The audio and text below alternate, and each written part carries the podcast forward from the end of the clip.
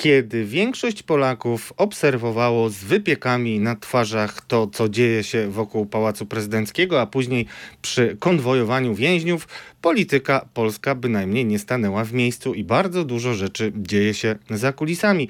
Dzisiaj porozmawiamy o Oscarach, y, o Oscarze, y, a także o zgrzytach, o e, tych decyzjach, które podejmował pod koniec swojego urzędowania pan Wąsik, a także o rozmaitych tarciach w koalicji i ujawnimy wreszcie e, to, e, co śledził Mariusz Gierszewski, dziennikarz śledczy Radia Z, bardzo wnikliwie, czyli historię Nikowskiego. Hmm, no właśnie, zastanowimy się, co tam tak naprawdę e, się wydarzyło, że przed wyborami nie udało się skierować do prokuratury e, doniesienia o przestępstwie samego premiera Mateusza Morawieckiego. Jakie szatany były tam czynne? Odpowie nam Mariusz Gierszewski, dziennikarz śledczy Radia Z. Dzień dobry bardzo wszystkim. A ja dopowiem swoje jakieś trzy grosze, a może nawet trochę więcej. Zaczynamy. Podejrzani politycy ekstra. Zapraszają Radosław Gruca i Mariusz Gierszewski. Mariuszu, Oscary za chwilę, ale ty jeszcze Oscarem się zajmujesz, ponieważ okazuje się, że pierwszy hejter y, pisowskiej y, młodzieży, bo inaczej o nim nie mówię, y, pan Szafarowicz, no będzie musiał szukać nowej pracy i chyba no nie wiem, czy bankowość może liczyć na to, że uda się go jakiemuś headhunterowi pozyskać, czy będzie rzucony na inne odcinki partyjnej propagandy? Ja pana Oskara raczej nazywam złotym dzieckiem PiSu. Wspaniale. E, w ten sposób o nim mówię. Jest zatrudniony w PKO BP. Jeszcze jest. Ale z tego, co nam się udało dowiedzieć, to doszło tam do prośby bardzo wyraźnej prośby, aby odszedł z pracy, aby za porozumieniem stron odszedł z pracy. Ale jego Więc poproszono, się... czy poproszono prezesa, żeby przekazał Jego prośbę? poproszono, jego poproszono. Przechylił się, e, bo, bo tutaj jest... jakby ci, którzy byli nominowani przez poprzednich e, e, no, rządzących, czyli prezesi TVP, szef CBA i paru innych, nie chcieli się. się. Trzymali się no. stołków. Nie, tutaj zdaje się, że dojdzie do tego odejścia. Można powiedzieć, że, do tych, że to jest taka auto zmiana. Autozmiana. Autozmiana, ponieważ y, tym bankiem... Autoczyszczenie. Autoczyszczenie. Y, tym bankiem rządzi nadal ekipa, czy zarząd, który przyszedł za poprzedniego rządu. E, mało tego jeszcze trzeba powiedzieć, że mm, kadrami zarządza tam osoba dosyć zaufana, mm, premiera, byłego premiera Morawieckiego. Jest to pani, która przyszła z BZWBK. Więc no, w tym kontekście mm, widać, że dochodzi do, do pewnej zmiany w myśleniu tam. Czyli pan Więc... Oskar nie jest team Morawiecki, można już y, założyć. Raczej będzie no właśnie, zobaczymy jakim teamem. Trochę był podczepiony pod e, Jacka Sasina, mi się wydaje. Był podczepiony był, pod Jacka Sasina. Ale no... był też Mejza tam gdzieś e, jego patronem, z tego co słyszałem. Nie wiadomo, gdzie się chłopak orientuje zupełnie. Ale na razie, na razie wiemy, że chyba odejdzie z banku PKO BP i to będzie taka pierwsza e, tam zmiana, bo jeszcze do zmian w zarządzie jeszcze nie doszło. Smuteczek.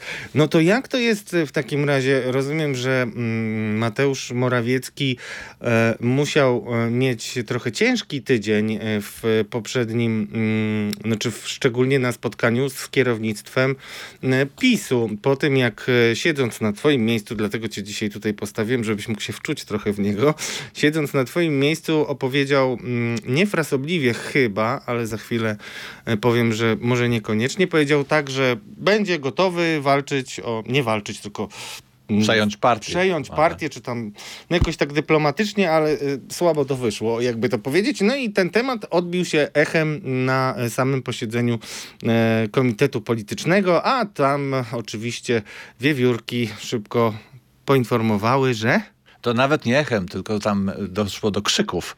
I to, jak mówią nasi informatorzy, krzyczał prezes Jarosław Kaczyński, co nie jest chyba częste. No właśnie to więc... jest bardzo ważne, znaczy to zwróciło moją uwagę, bo ty poinformowałeś mnie o tym na początku tygodnia, więc zaklepaliśmy, żeby to państwu opowiedzieć. Zwracam na to uwagę, bo koniec rzędem temu, kto widział krzyczącego prezesa przez ostatnie lata, poza tym jednym takim e, fatalnym wystąpieniem, czyli jesteście kanaliami, zabiliście mi brata, to wtedy rzeczywiście krzyczał. Natomiast wewnątrz wewnątrz partii, tam na Nowogrodzkiej, z wielu różnych relacji wiemy, że raczej no, prezes e, na spokojnie podawał nawet najgorsze informacje. Jeżeli się na kogoś wydzierał, to robił to za zamkniętymi drzwiami w swoim gabinecie. Ja słyszałem o takim wydzieraniu się na przykład na Antoniego Macierewicza. A tutaj o co chodziło, że prezes tak się wściekł i... No, w szerokim gronie, bo szerokim komitet gronie. polityczny składa się z wielu osób, doszło do takiej no, awantury i do tego, że prezes krzyczał. Krzyczał na Morawieckiego no właśnie za ten pomysł, za to, że ujawnił, że powiedział mediom, że chce przejąć władzę, co w, jak, jak powiedział Kaczyński, teraz, kiedy biją się ze wszystkimi, biją się z całą obecną władzą, biją się z koalicją obywatelską, jakby jest pokazanie słabości, jest pokazaniem słabości, jest pokazaniem, że może PiS je- jest właśnie, kończy się jakaś era w PiSie, że on musi przejąć te stery i tak dalej. Co jest oczywiście w polityce jest niewskazane, żeby pokazywać swoje słabości. No ja po prostu chcę oddać ideę tego, co chciał przekazać prezes, no ale najwidoczniej był, musiał być bardzo, bardzo wzburzony i to musiało doprowadzić go do, do właśnie do tego, że, że krzyczał na Morawieckiego, co było niecodzienne i dlatego nasze wiórki nam o tym doniosły, bo nie zdarza się to często. No to zrobiło duże wrażenie, ale muszę ci powiedzieć, że e, kiedy potwierdzałem tę informację, a e, no, wrażenie to zrobiło na politykach PiSu, to oni zwrócili mi uwagę i uwaga, to to będzie teraz e, pisologia stosowana, jak to się tam pewne rzeczy załatwia w ramach e, samej e, partii, że być może było tak, że mm, premier Morawiecki no, dokładnie wiedział, bo powinien wiedzieć, że nie spodoba się to prezesowi, takie zadeklarowanie jego chęci do przejęcia partii. I być może za karę będzie on zesłany na trudniejszy dla niego odcinek, czyli jako kandydat PiSu w wyborach prezydenckich. I teraz to by był taki bardzo sprytny fortel ze strony Mateusza Morawieckiego, bo on podkłada się prezesowi, żeby dostać karę, na której tak naprawdę mu zależy, bo marzy o pałacu prezydenckim. Nie wiem, jak to jest, zostawiam to Nie wiem, państwa. nie wiem, czy to jest kara. nie wiem, Zostawiam- czy to jest no- kara. I nie wiem, czy rzeczywiście m, premier Morawiecki ma aż tak bardzo wizjonerskich e, doradców, żeby wymyślili aż taki makiaweliczny, makiaweliczny e, sposób rozegrania tej, tej sprawy. Nie wiem. Zostaw- Mam wątpliwości. Ja też mam wątpliwości, ale zostawmy to. A przy okazji y, nasza szefowa tutaj dzisiaj powiedziała mi, y, że ona y, długo szukała jakiegoś zdjęcia, na którym Mateusz Morawiecki byłby uśmiechnięty. Więc takie zadanie dla państwa. Znajdźcie mi taki jeden jakiś obrazek z uśmiechniętym, swobodnym, wyluzowanym premierem y, Morawieckim, bo jeżeli nie znajdziecie, to ja od razu mogę poradzić PiSowi, żeby nie wystawiał go jako kandydata, bo gość, który nie umie się uśmiechać i wygląda jakby miał takie jakieś e, aspergerowe e, m, podejście do życia, że tak powiem, może mieć pewne problemy. Ale okej, nie czepiamy się PiSu. Często piszecie, że tylko PiS, PiS, PiS. Zgrzyty w koalicji, mam tutaj taki punkt. E, e, o tym się mało mówi, bo oczywiście Polska podzielona na dwa obozy. Jedni kibicują PiSowi, dru, drudzy kibicują e, antypisowi. A co się dzieje w samej koalicji, która przecież nie jest jednorodna, to nie jest jedna partia, to są trzy partie, jest dużo ambicji, dużo ministrów. Co tam usłyszałeś? Tak, musimy być przygotowani na to, że ponieważ to e, koalicja 15 października składa się z wielu części, że prędzej czy później dojdzie do tarci, zgrzytów i tak dalej. To, to jest naturalne i to w historii zawsze występuje. E, tu usłyszeliśmy, że są takie pierwsze sygnały. One dotyczą szczególnie minister Hending-Kloski, która obsadzając parę instytucji podległe swojemu resortowi, podległe swoje, yy, nie, nie, nie uwzględniła, czy nie zapytała się koalicjantów yy, o pewne nominacje, czy nie, nie wysądowała, jak one są przyjmowane, tylko po prostu podjęła decyzję. No i usłyszeliśmy tutaj od y, polityków z Platformy takie, pogrozili palcem i powiedzieli, no to poczekajcie, jak przyjdzie do obsadzania spółek, to wtedy zobaczymy, kto kogo będzie e, pytał. I, więc jakby pogrozili palcem, że jak tak dalej pójdzie, to też nie będą się konsultować. Oczywiście to jest wszystko zrobione po to, żeby, żeby uspokoić drugą stronę, żeby druga strona zaczęła się wreszcie konsultować i to jest takie tylko pogrożenie palcem. No ale niemniej jest to pierwszy taki sygnał, że tam gdzieś coś nie do końca e, trybi. Mi się wydaje, że tutaj akurat się tej biednej pani ministry Pauliny Henning-Kloski uczepili koledzy z Platformy, bo miała ten niefortunny początek e, z ustawą, gdzie był mm, temat wiatraków. Nawet e, niektórzy odradzali ją, powołanie jej do rządu. Ona jest ministrem klimatu i ma dużo różnych takich spółek, które mimo, że nie są może bardzo atrakcyjne i często omawiane w mediach, to mają tam bardzo duże mm, zasoby do rozdysponowania i jest to łakomy e, kąsek, e, jeśli chodzi o politykę. Borys Budka e, w Ministerstwie Aktywów Państwowych ma na razie wiele innych spraw, o których też będziemy pod sam koniec mówili, ale nie wiem, czy wiesz, jest też jeden dodatkowy Mm, punkt sporny. Bardzo dla mnie dziwna sytuacja. Widziałeś pewnie, że y, odsunięto w czasie powołanie komisji Pegasusowej. To jest dzisiejsza informacja, mm, czyli rozmawiamy w czwartek i dopiero w następny piątek ma się ukonstytuować ten skład. No i chciałem cię najpierw spytać, zanim powiem, co tam się dzieje, jakby ci się podobał Przemysław Wipler jako, y, jako kandydat do komisji, bo y, żebyś nie miał wątpliwości, w którą stronę cię prowadzę, chciałem wszystkim powiedzieć, że mm, Przemysław Wipler, pytany o to, czy na przykład y, pracował z różnymi firmami, które robiły interesy z Rosją, bardzo konkretne tam nazwy padały, zawsze zasłaniał się taką formułką, nie rozmawiam o moich klientach, tam tajemnica handlowa, ble, ble, ble. Czy taki gość może być twoim zdaniem w komisji śledczej? Nie powinien być w komisji śledczej. Mam tutaj bardzo ostre zdanie. E, człowiek, który wcześniej, zanim mm, wszedł do parlamentu, zajmował się PR-em, nie powinien, nie powinien znajdować się w takiej komisji. E, to jest duża odpowiedzialność, dostęp do materiałów e, o różnych klauzulach moim zdaniem nie powinien się w tej komisji znaleźć. Ludzie, którzy są krytyczni wobec Wiplera, y, napisali mi krótką wiadomość. Jeżeli tylko Wipler będzie y, powołany y, do komisji, to tak jakby rozpuścić te informacje po całym mieście. To oczywiście złośliwe osoby w stosunku do pana Wiplera i te, które być może słyszały plotki o tym, jaki ma język długi i jak mu się rozwiązuje mm, w myśl zasady in vino veritas.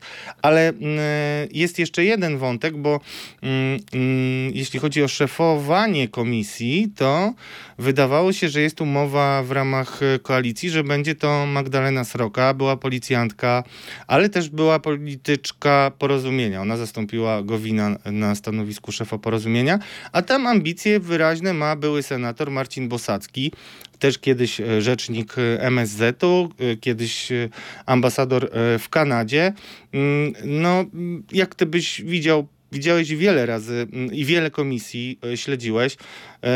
Drodzy Państwo, też wypowiedzcie się. Poza tym, że kobiety przodem w tej koalicji zawsze mają iść, to mm, czego byś oczekiwał od y, stanowiska szefa komisji, bo to jednak wpływa na działanie całej komisji. Jak byś ty osobiście podchodził do tych dwóch kandydatur, bo słyszę, że jednak y, próbują Magdę Srokę y, no wysiudać koledzy. Nie wiem dlaczego, nie wiem dlaczego mielibyśmy tutaj my wybierać przewodniczącego Radku. No, ja, ja nie wybieram. Ja, nie, chodzi ja... mi o to, chodzi mi o to, jaki profil, że tak powiem, osobowościowy byłby lepszy, bo takim idealnym y, szefem komisji kiedyś był y, Tomasz Nałęcz, y, który no, świetnie prowadził komisję orlenowską. Potem w zasadzie nie było kolejnych szefów. Był jeszcze taki pan Gruszka, na pewno pamiętasz. Pamiętam. Fatalna, tragiczna postać. W dziwnych... Źle to się skończyło. Źle to się bardzo skończyło. No, tak czy inaczej, Mariusz oczywiście y, wzór Sewr nie będzie tutaj meblował y, Sejmu, a ja państwa pytam... Najważniejsze jest y, dobór prezydium, no bo to rzeczywiście to nie jest jeden człowiek, to musi być zespół oraz dobór ekspertów, tak żeby dobrali właściwych sobie ekspertów obiektywnych i znających się na rzeczy. A widzisz, no, i właśnie to, to, to y, nie umawialiśmy się, a powiedziałeś to, co dla mnie tutaj by było najistotniejsze, gdybym miał wybierać, bo jednak Marcin Bosacki, y, nie mając doświadczenia w żadnych służbach, nie prowadząc żadnych śledztw i tak dalej, ma moim zdaniem no, słabsze papiery na to, żeby rządzić y, komisją, bo przede wszystkim komisja musi czerpać z grona tych e, ludzi, którzy byli blisko władzy, tych funkcjonariuszy i jestem przekonany, że oni prędzej e, byłej oficerce e, CBS-u mm, zaufają niż politykowi. Ale zobaczymy. Natomiast mm, jak już rozmawiamy o Pegasusie, no to ja dostaję bardzo dużo pytań od ludzi na ulicach, czy Pegasus będzie tym tematem, który spowoduje, że pan Maciej Wąsik i Mariusz Kamiński będą mogli się już urządzać w kryminale i posiedzą tam znacznie dłużej niż tylko te dwa lata zasądzone.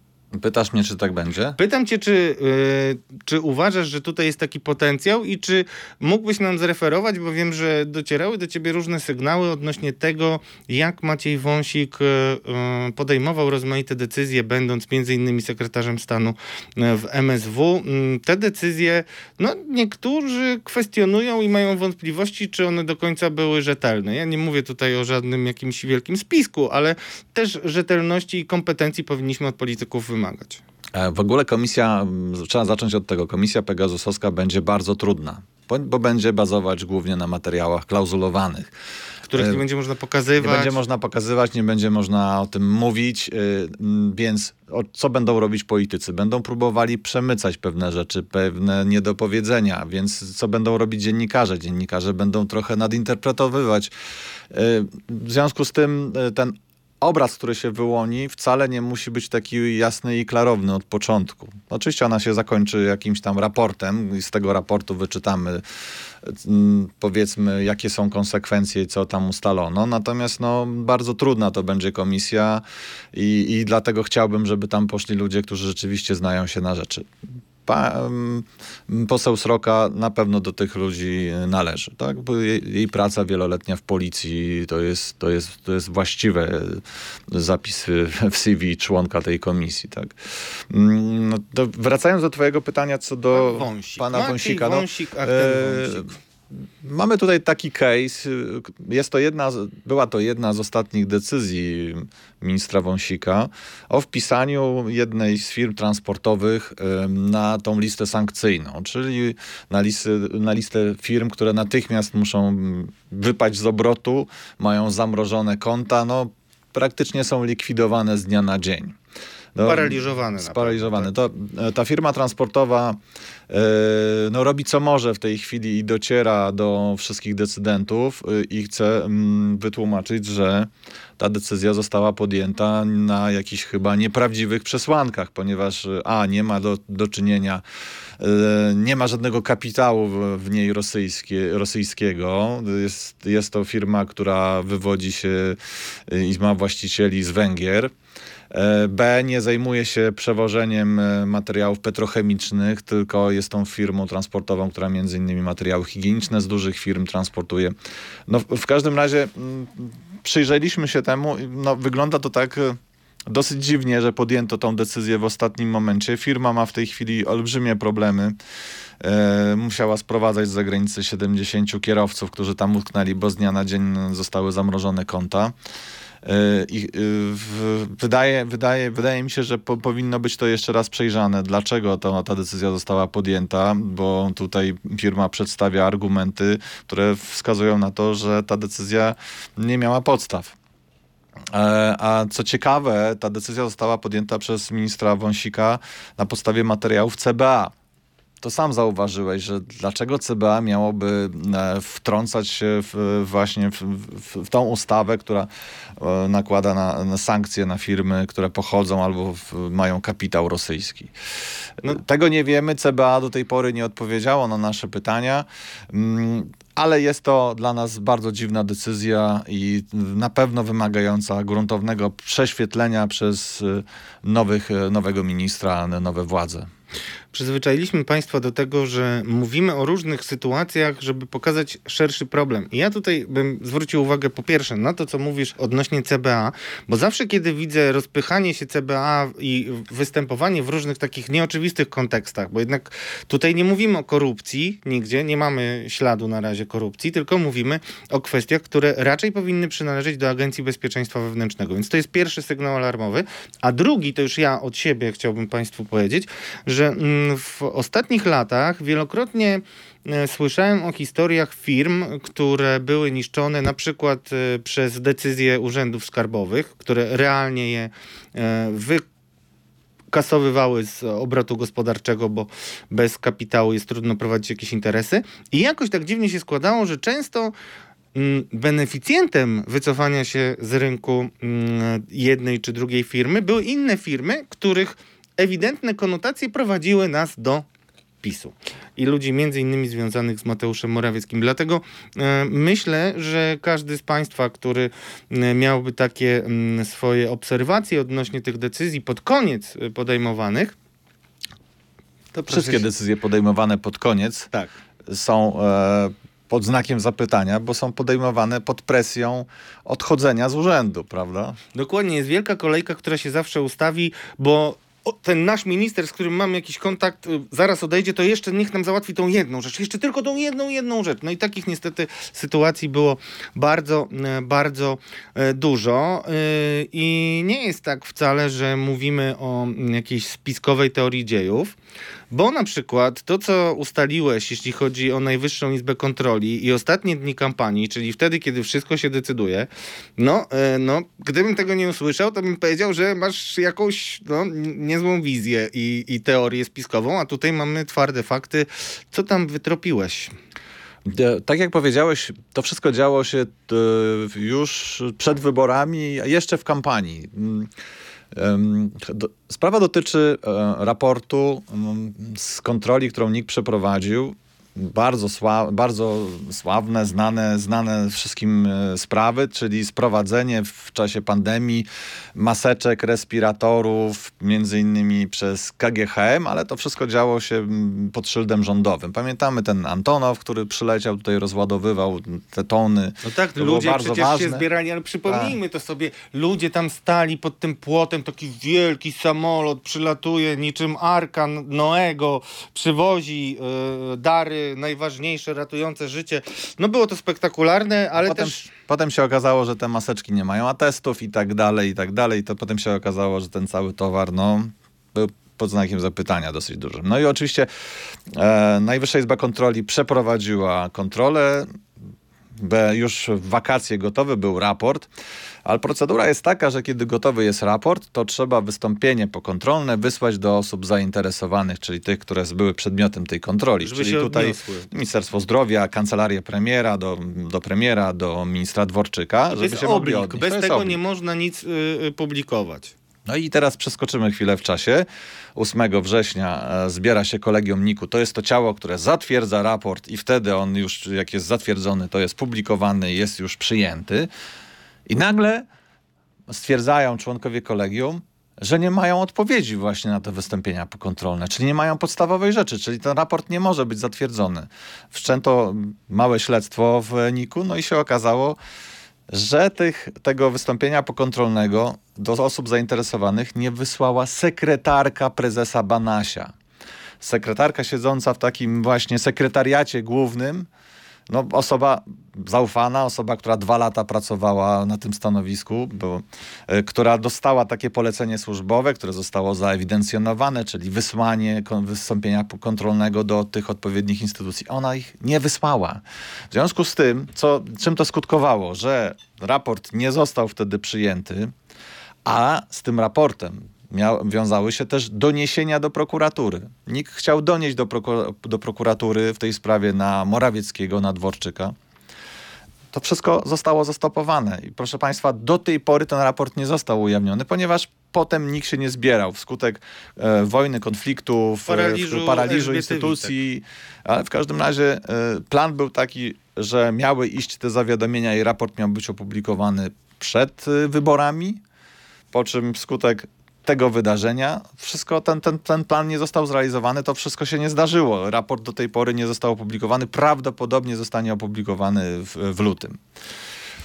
E, wracamy do pani sekretarki, która tak. nie wysłała tego, która Hari jakaś? została zwolniona dyscyplinarnie właśnie z, pod zarzutem zagubienia dokumentów. E, rozmawiałem z tą panią.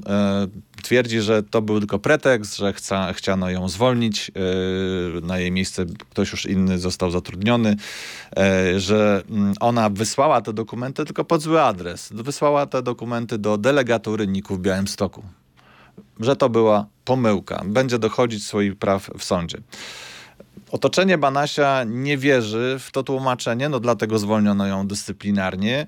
Mm, Łączy to wszystko też y, z. Było takie wydarzenie, to nagranie, nielegalne nagranie Tak. rozmowy Banasia. Ostatni dzień kampanii, ty zostało- zresztą byłeś na konferencji w Niku, a zaraz potem okazało się, że no w ogóle ta konferencja była dość istotna, a wszystko przykryło to, że TVP Info na polecenie oczywiście rządzących wyemitowało nagranie, na którym Banaś rozmawiał z prawnikiem, panem Chmajem. E, No i tam wyglądało na to, że Banaś w zasadzie wypowiada się w imieniu Konfederacji, mówi, że tam syn został wysłany, Jakub Banaś, on kandydował w wyborach. No i Konfederacja dzisiaj, mylnie drodzy Państwo, chciałem Was poinformować, ale Konfederacja uważa, że przez to przegrała wybory tak jak przegrała. Nie jest tak, moi drodzy, nie jest to takie proste, gwarantuję, że tak nie jest, ale no coś tam w Niku rzeczywiście... Mm, Co się działo? To, Coś to- się działo, tak, znaczy ale- obawiała się władza poprzednia e, tego, co w Niku y, można znaleźć, co kontrolerzy ustalą. No tak, ujawnienie tych taśm przez TVP Info nastąpiło w tym samym dniu, w którym ujawniany był raport z e, nieprawidłowości w NCBIR-ze. Bardzo, bardzo dużych nieprawidłowości walących tutaj w Republikanów i Ad- i Adama To Bielana. przypomnijmy, bo to jest bardzo ważne i to jest jeszcze rzecz, która... Która jeszcze wróci, ponieważ będzie jeszcze kontrola dodatkowa, specjalna wysłana. Już, to już, już niedługo. Czyli wróci i jeszcze, drodzy Państwo, ważna rzecz. Pierwszą decyzją ministra sprawiedliwości i prokuratora generalnego Adama Bodnara było przystąpienie Polski do prokuratury europejskiej.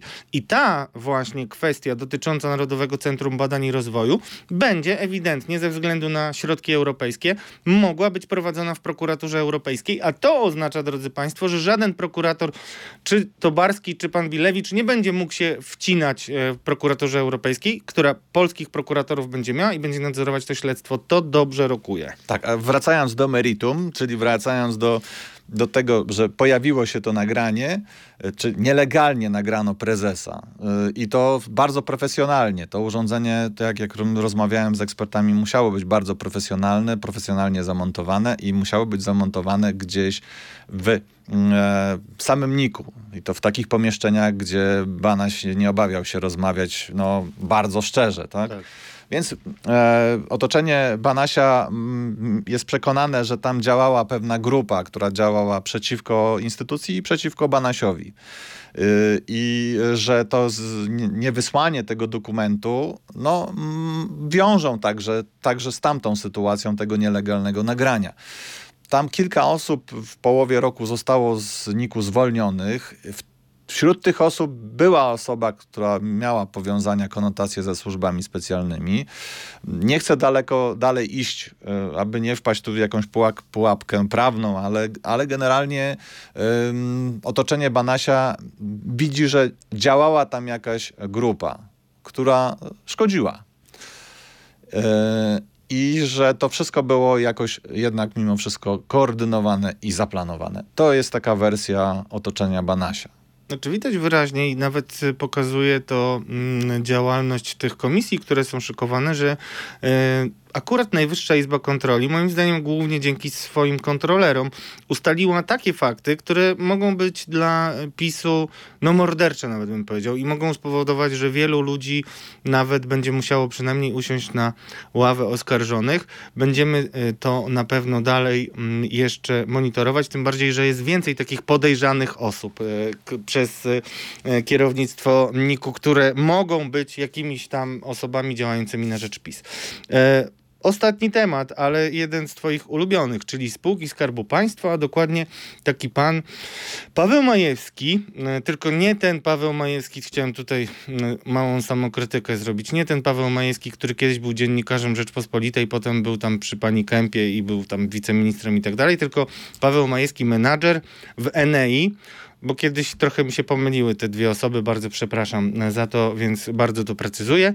E, Paweł Majewski z Enei. Powiedz, dlaczego o nim usłyszała Polska i co się e, mogło wydarzyć albo 28 grudnia, czemu pan Paweł Majewski przeciwdziałał i czemu stał się zdrajcą? Nie, to mm, najpierw e, dwa słowa wstępu. Proszę. Jest dwóch zdrajców dla PiSu największych. Pierwszym to jest oczywiście wiceszef SOP-u Bartłomiej Hebda, który wprowadził policjantów do Pałacu Prezydenckiego i doprowadził do zatrzymania Wąsika i Kamińskiego. Ale jest drugi jeszcze mega zdrajca, o którym może państwo nie słyszeli. To jest właśnie prezes NEI Paweł Majewski. Bo on stoi za tym, że zarząd wytoczył powództwo wobec byłych władz spółki do zarządu i rady nadzorczej, które parę lat temu podjęły decyzję o budowie elektrowni Ostrołęka. Tej wspaniałej budowie, gdzie utopiono miliard 350 najmniej. e, milionów e, złotych, co najmniej. To są I- te kominy, które tak pięknie powstał taki komin, a, A. potem trzeba było rozwalać. I teraz sprawą tego powództwa ma się zająć y, nadzwyczajne walne zgromadzenie Enei, które zaplanowano na 30 stycznia i wówczas ma być wydana zgoda na dochodzenie roszczeń od członków zarządu i członków Rady Nadzorczej, co jest dosyć y, rzadko spotykane. Ja w ogóle nie pamiętam takiej E. sytuacji, bo czy powiedz wprost, ci goście, którzy byli wprowadzeni przez PiS do zarządu i podjęli takie decyzje, które spowodowały straty spółki, mogą odpowiadać, ale nie tak jakoś symbolicznie ani nic, tylko po prostu Majątkiem. Po majątkiem. prostu majątkiem. E, I e, to jest ważne. Ma- Majewski to przeprowadził w ten sposób, że nikomu nie mówił z zarządu, że nad tym pracuje. Jak już miał wszystkie ekspertyzy prawne, to przyszedł na, z tym na zarząd. Miał jeden argument, że jeżeli nie z tego powództwa nie, zosta- nie wytoczy się do końca grudnia 2023 roku, to wtedy dojdzie do przedawnienia roszczeń. A wtedy o, ten zarząd na czele z Majewskim mógłby mieć też zarzuty, że Że nie dopełnił Nie obowiązków, obowiązków, tak, więc naraził miał- spółkę na szkody, nie dochodząc e, miał, miał argumenty. No ale oczywiście w PiSie to wywołało wielką furię. Mówi się, że tam e, jest rzeczywiście uważany za największego w tej chwili zdrajcę, oprócz oczywiście, jak powiedziałem, pu- pułkownika Hebdy. E, bo dlaczego? Dlaczego? No wśród tych osób odpowiedzialnych, y, które zasiadały właśnie w, we władzach, w Radzie Nadzorczej tej Enei, jest Paweł Jabłoński.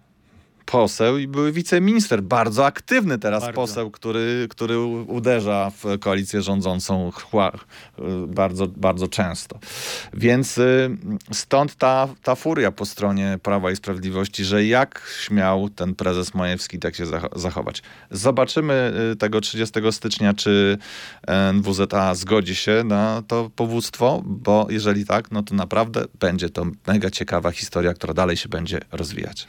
No właśnie, a tak naprawdę zegar tyka też dla tych wszystkich tłustych, tłustych, najtłustrzejszych sumokotów e, w spółkach Skarbu Państwa, bo 30 wiele różnych walnych będzie i Orlen się 6, tutaj... 6 lutego. 6 lutego, 6, 6 tak. Ale 6 lutego niektóre są. są też 30, z tego co Tak, pamiętam, tak, tak, bardzo dużo. Ale też Wiele. e, słyszymy, że w Orlenie tam już coś, ktoś zapukał chyba do drzwi, takie są plotki teraz. No, Świeżutkie. Dzisiejsza informacja, dzisiaj jest czwartek, Radia Z jeszcze jej nie rozwinęliśmy, że CBA zapukało do drzwi Orlenu. Rozbę- będziemy te informacje dalej rozwijać w serwisach informacyjnych, więc e, zobaczymy, co się z tego wykluje. Tak, ty tylko tak pół żartem, pół serio powiem, że kiedy dzwoniłem do moich informatorów ze służb i mówię, słuchajcie, CBA podobno wjechało do Orlenu, to oni mówią, a, CBA wjechało do CBA, ha, ha, ha. Dlatego, że szefem em, tak bezpieczeństwa w Orlenie jest niejaki pan Zbigniew Lasek, bardzo ciekawa postać, uważany za człowieka mm, Mariusza Kamińskiego. No i podobno to jest człowiek, którego nawet nowym władzom będzie trudno usunąć, ale Dużo wie. Dużo wie i o wielu ludziach i pewnie mm, swoją e, skrzyneczkę, piwniczkę ma. I będziemy tam też zaglądać w kolejnych naszych spotkaniach. Mariusz Gierszewski, dziennikarz śledczy Radia Z. No i Radosław Gruca, proszę Państwa. Dziękujemy serdecznie, witamy w nowym roku i zachęcamy wszystkich do tego, żeby e, zostawić nam swoje lajki, a przede wszystkim komentarze, bo Mariusz jest konkretnym facetem i jak będziecie konkretnie pytać, to będzie wiedział, gdzie zaglądać. Pozdrawiam jeszcze pana z apteki na Tarchominie, który jest naszym e, fanem, wielbicielem, który właśnie zaczepił mnie i wspominał, że nas bardzo ogląda razem z małżonką. Bardzo pozdrawiamy serdecznie i e, to jest jeden z koronnych dowodów, ale możecie, jeśli mnie spotkacie, mieć więcej. Nie e, alienujemy się, zawsze chętnie się przywitamy i dziękujemy wam, że jesteście tak liczni. To byli podejrzani politycy ekstra. Do zobaczenia. Podejrzani politycy ekstra. Zapraszają Radosław Gruca i Mariusz Gierszewski.